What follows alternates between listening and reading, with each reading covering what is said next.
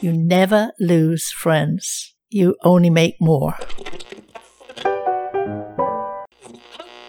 The very best education of all is living with other people and beginning to understand and appreciate who they are.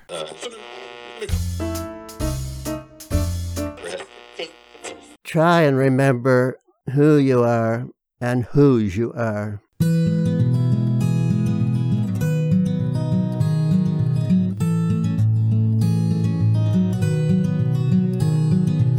Welcome to episode three of Elder Wisdom Stories from the Green Bench.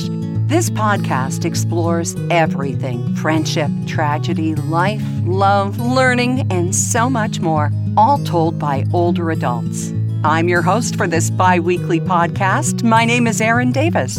You know, for many years, I got up in the pre dawn hours to wake up people in the Greater Toronto Area with my radio show. And I had a number of co hosts Don and Bob, Darren, another Darren, and my favorite, Mike Cooper. But these days, there's a Lloyd in the void, and I just love him. He's Lloyd Hetherington, husband, father, and grandfather, a teacher, and a missionary. And like so many fellow seniors at Schlegel Village's retirement and long term care homes in Ontario, Lloyd has a lot of stories to tell, wisdom to share, and questions to ask. Lloyd joins us on the Green Bench, a place for rest and relaxation at Schlegel, a place to ask questions and offer advice. Upon it, even if only for a moment, the world can stop turning and two people can find a connection. Or in today's case, three. As we welcome our latest guest, Doug Gilmore. No, not that one. This Mr. Gilmore resides in the village of Riverside Glen in Guelph.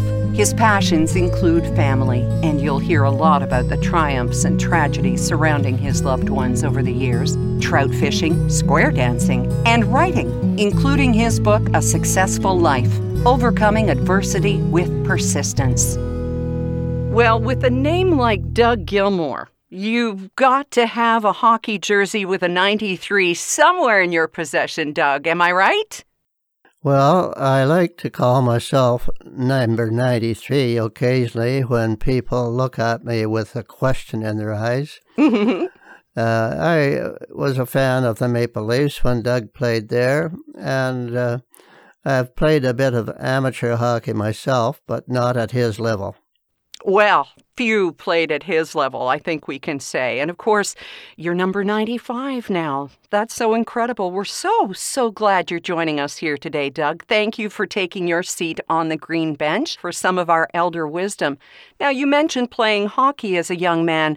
Something else happened to you as a young man, which really, I would guess, changed the direction that your life took. Can you tell us about this chapter in your life so early on, Doug? How old were you when you suffered the hunting accident? I was uh, 22 years old. And what happened that day? Uh, well, uh, you might as well confess and be honest. Uh, it was through carelessness. Mm. A couple of neighbors and myself decided we would like to uh, hunt ducks. And uh, we traveled back and forth a couple of miles between what we suspected were duck ponds with our guns uh, unloaded in the back of the car.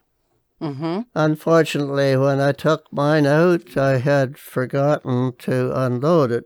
And uh, in the course of removing it from the back seat, the trigger caught on some upholstery, and uh, oh. first thing I knew, I had uh, suffered a severe flesh wound to my left arm. Mm. And at close range, what had happened is that it blew my arm wide open mm. and shattered the elbow. As the doctor explained to me later on, there wasn't any possibility that he could have put the bones and the elbow back together in a way that uh, would have been functional and so my left arm was amputated just above the elbow. There have been many people who have gone on from moments like you had and turned them into something that could inspire and inform others. There's a quote from Dr. Phil that says, You can love, lose, and survive. You can fall to your knees and cry in pain. You can feel a horrible, crippling emptiness, yet recover and fill yourself up again. We all seem to survive it. My co host Lloyd has survived the very recent loss of his wife of 60 some years. And you've gone on to inspire others. You wrote a book, and I'm sure that Lloyd, being a man of widespread reading and learning over his life, would have a few questions for you here. So I'm going to pass it over to you, Lloyd, as we talk with Doug about his book, A Successful Life Overcoming Adversity with Persistence. Hi, Doug. Good to be talking to you this way. Hi, Lloyd. I must say that Doug is a profile in courage after the accident, he continued farming. He learned to improvise and never saw himself as a cripple or, or an amputee. He was a farmer first and foremost and ran that farm in Aberfoyle so successfully for years. Doug, what were some of the things that you had designed to, to be able to help you in that farming? I needed help in managing farm activities that were difficult to perform without uh, another arm. So I utilized some straps from my team of horses harness, and I, I made this strap, which looped over my head, rested on my opposite shoulder, and hung down from my stump about the same distance as my hand would. The bottom end of this strap was formed in a loop, and I fastened a little hook in which I could carry a pail, and then I used the loop to go over the handle of a pitchfork, and I was able to use that loop by bodily exercises to handle hay, straw, direct a wheelbarrow, and carry a pail. The, the biggest trouble I had was learning to milk cows because we were milking them by hand at that time. But I could finally manage by milking one teat at a time until I was able to uh, purchase a automatic milking hmm. machine. It's amazing, Doug, how you mastered your farming responsibilities. But you went on beyond that, didn't you? You became a very important person within your township. What were some of the jobs that you held there, Doug? Well, uh, the first job I held in the township was uh, as tax collector.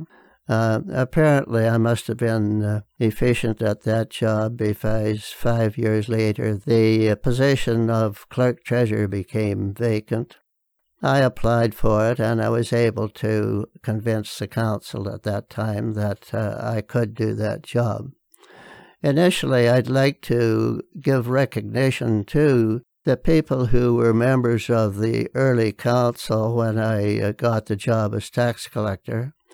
My misfortune was well known in the municipality, and while nobody actually said it, I am confident that all the members of the council felt that they had a responsibility or, or a duty to help this young man uh, who was just married with one child to uh, do something useful and perhaps get his life in order again and uh, try and earn a living a little easier.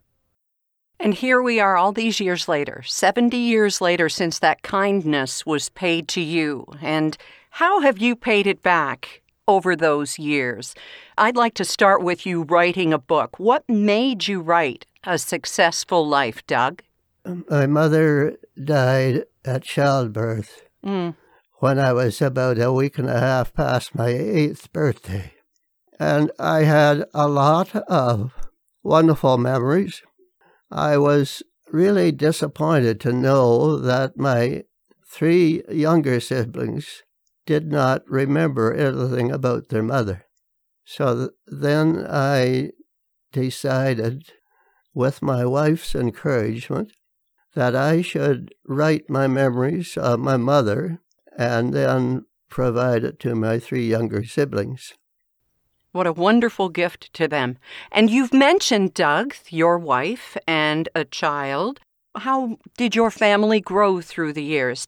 After growing up through that tragedy of losing your mom so young, tell us about your own family.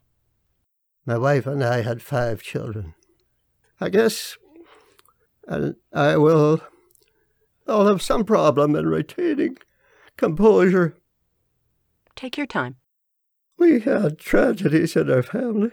Uh, we lost our youngest child at age 29 in an unnecessary traffic accident. Mm.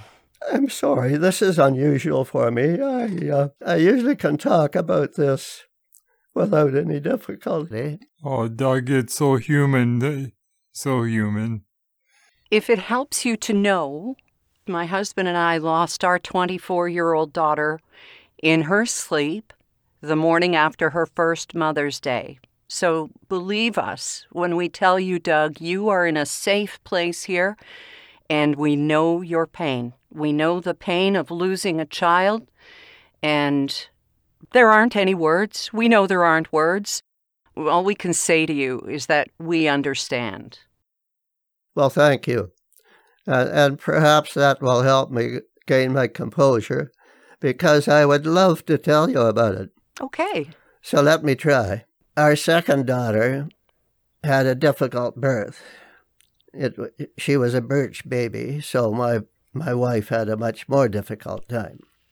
But my second daughter, for some reason, did not gain weight readily Mm-hmm. and was very, uh, appeared to be very anemic just by the color of her skin. But my wife and I attended to it immediately and got the kind of care she needed. And uh, she, she uh, flourished. Mm. Uh, it took some time. She didn't learn to walk until she was about 14 months. But I got a great thrill out of seeing how she got around as a baby Hmm. because she would sit on her posterior and use her heels to drag herself along. and she could get a lot of places very quickly. Uh huh. Unfortunately, at, at age 50, she contacted cancer Mm.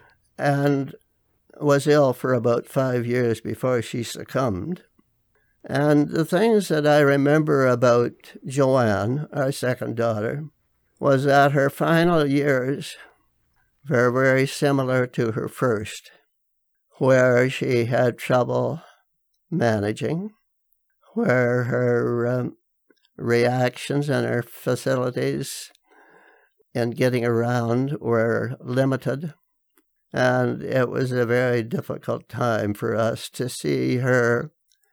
I understand she didn't suffer that much, but the fact that it was almost a reversion to her childhood Mm. where she had difficulty in doing what was normal to others. And she was very, very helpless before she died. And isn't that the worst feeling as a parent? Because we know we're supposed to be there. We're supposed to be the caregivers, the ones who make everything better. Just as you nourished Joanne and got her up on her feet from that scooching as a child, and yet there was nothing that you could do when she was 50 and there was cancer. It's beyond what most people can understand as a feeling of frustration for a parent. Yes, it's very difficult. And I hope I have my composure back again because these are the reasons I wrote the book. It wasn't it wasn't about me. Mm-hmm. Well, it was about me, but it was a bec- it was because Doris and I survived these tragedies. And I've only told you about two. Oh, dear. Uh, so I don't know whether we really want to go on about that or not. No, I understand. I understand. And obviously, you are more than familiar with adversity. Um, I'd like to. I'd like to talk a little bit about life challenges. Lloyd, you want to. You want to speak here? Yeah, I'd love to speak to Doug for just a moment. Doug is writing the next chapter of his book on our hearts right now. Mm-hmm. He is a wounded caregiver. I lost my wife uh, just over two years ago. I came to Riverside Glen for a coffee to visit a couple of friends, and Doug called me aside and just took a few moments of to show kindness and counsel, and I really appreciate that to this day. That Doug, the wounded caregiver, in spite of all of the adversities he has faced, has a heart big enough to reach out to others. Doug, you're a marvelous example to others, and just, just continue to be who you are a genuine, loving, caring individual. Thank you, Lloyd. That's very kind of you, and it's it's heartwarming, and it is encouraging. So thank you with all my heart. Maybe we should share, Doug, that with our listeners, that we have something in common.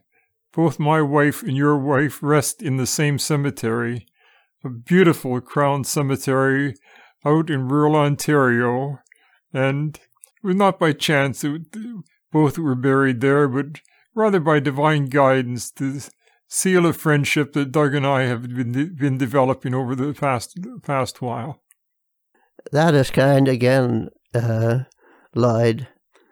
And I don't mind admitting and giving credit to the fact that we both believe in the Creator and in divine guidance, and that is a tremendous help. Without it, I don't know what we would do or where we would be.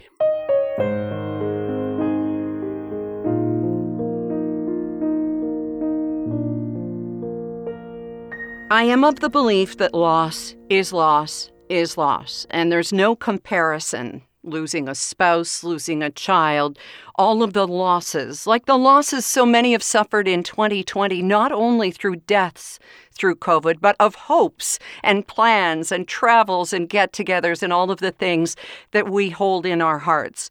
You both, Lloyd and Doug, have suffered through losses in your many years. And I'm going to ask you, since we're sitting here on the green bench and sharing elder wisdom, first, Doug, if you could share with us any inspiration, advice that you have for younger people who are also suffering loss these days, who may be listening right now. Could you share that with us? I'll try. I probably have to do it in two parts. That's all right.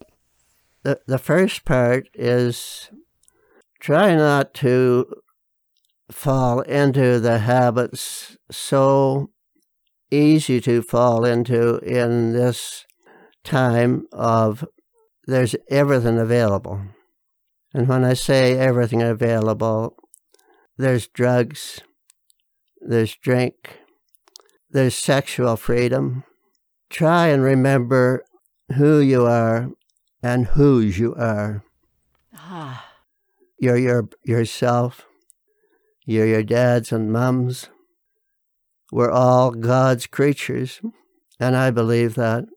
There are you, I, are more important than things that are easily acquired.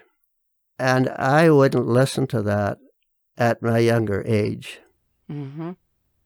So the younger people today may not listen, but keep it in mind. As you grow, suddenly through some difficulties, sickness, or I will say probably more the responsibility, the responsibility of you and your wife conceiving and bearing children, and you start to raise your family. Those are the most important things in my life. And I started to realize if I want a family I'm proud of, then I have to make them proud of me or the example I set. Mm-hmm. So that started it. And I can say with all honesty that through some of the times of stress or difficult decisions my family have come through, have encouraged me and set an example for me. And they're still doing it. God bless them. Go ahead, Lloyd. There are two things that you must remember. Tough times don't last, but tough people last. These tough times, we've been through them. Your parents have been through them, your grandparents.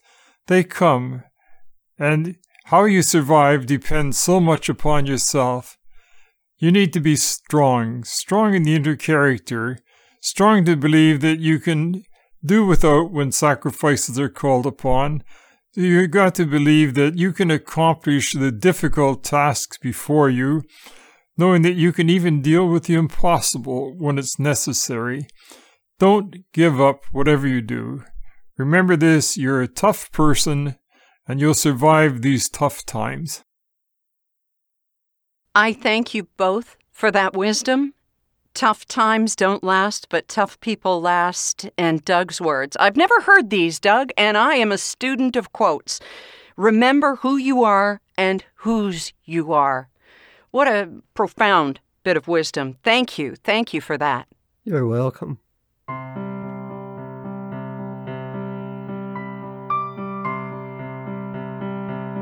Doug, was that faith ever challenged in all of the tragedies, the ones spoken and unspoken of today? Did you ever ask yourself why you were being challenged like Job? Yes. Mm. And the one that challenges me most is one I'm I'm reluctant to disclose. And you don't have to if you don't want to, Doug. It's all right. Well, the, perhaps you can assure me. Okay. Uh, my my son lives in Vancouver, Mm-hmm. and if you're familiar with it, he lives on the east side of Vancouver. Okay.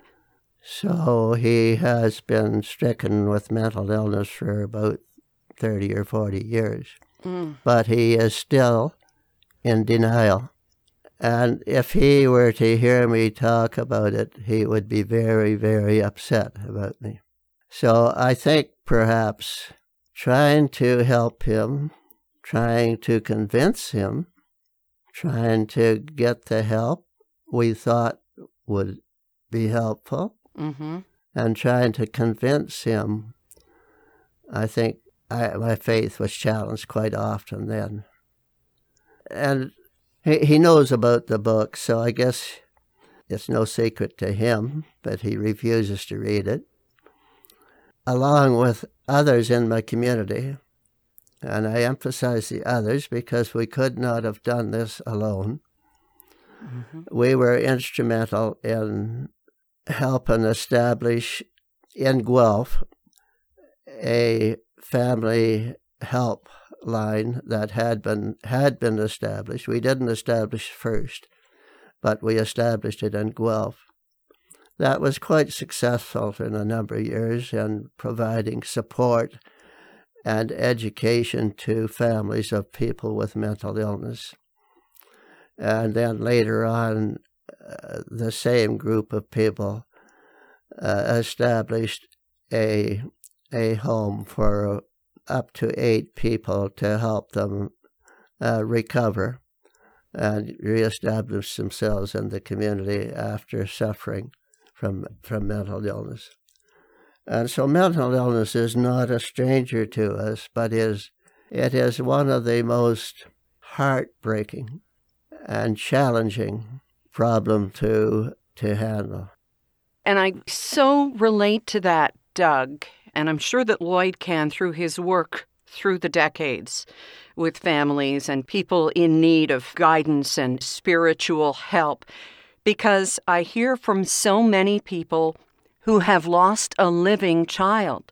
And for you and for me, and with your daughter's deaths and ours, we know that she's not coming back. But the torture, if you will, and I don't think that's putting too fine a point on it, of knowing that this child is still there and you can't help, you can't save, but you can do what you can. And that's what you have done in knowing, letting others know that they are not alone. Just as you did with Lloyd, you let Lloyd know he was not alone. And that is a gift that you have.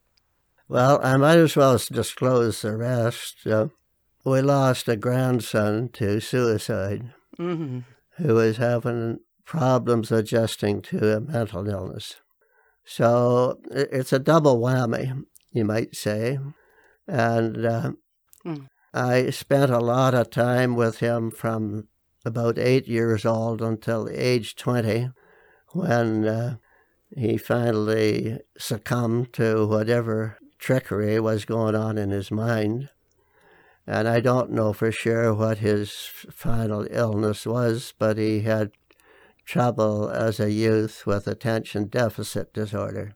Mm-hmm. But he was a very fine young man and uh, wise beyond his years young man because he asked me so many questions that were difficult to answer, but made me understand that he had a mind that was beyond his age.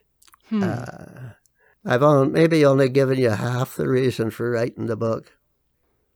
Doug, you gave a very profound quote to me before we began re- recording, something to the effect that I'm a better person today than I have than I was 90 years ago. Do you remember the exact words you said to me? No, I don't, Lloyd, but uh, I agree. I am a far better man than I was 95 years ago. Mm-hmm. And, and I have to thank my mother, my parents, my siblings, my faith, friends, and my wife, particularly. Uh, but last of all, uh, myself, and I guess that's why I wrote part of the why I wrote the book.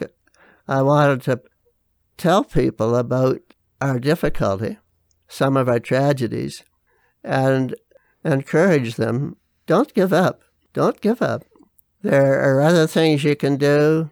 There's a way around this. Look at what else is around you. Where are the rest of your siblings and their children, your grandchildren, your friends, the people that have helped you along the way? Look at that. That's what helped me. And that's what I wanted to write about. That is, I think, the perfect note on which to end today. You take someone like Doug, who has given up his time here with us today on the green bench, who has suffered immeasurably in his life in seemingly every way, and yet your life has become, for the lack of a better metaphor, an open book, and you still are telling people to have hope, to look for the good in life, and to not give up. That's that's simply profound. That puts it pretty good. Thank you. Mm. Doug, it's been wonderful sharing these moments with you.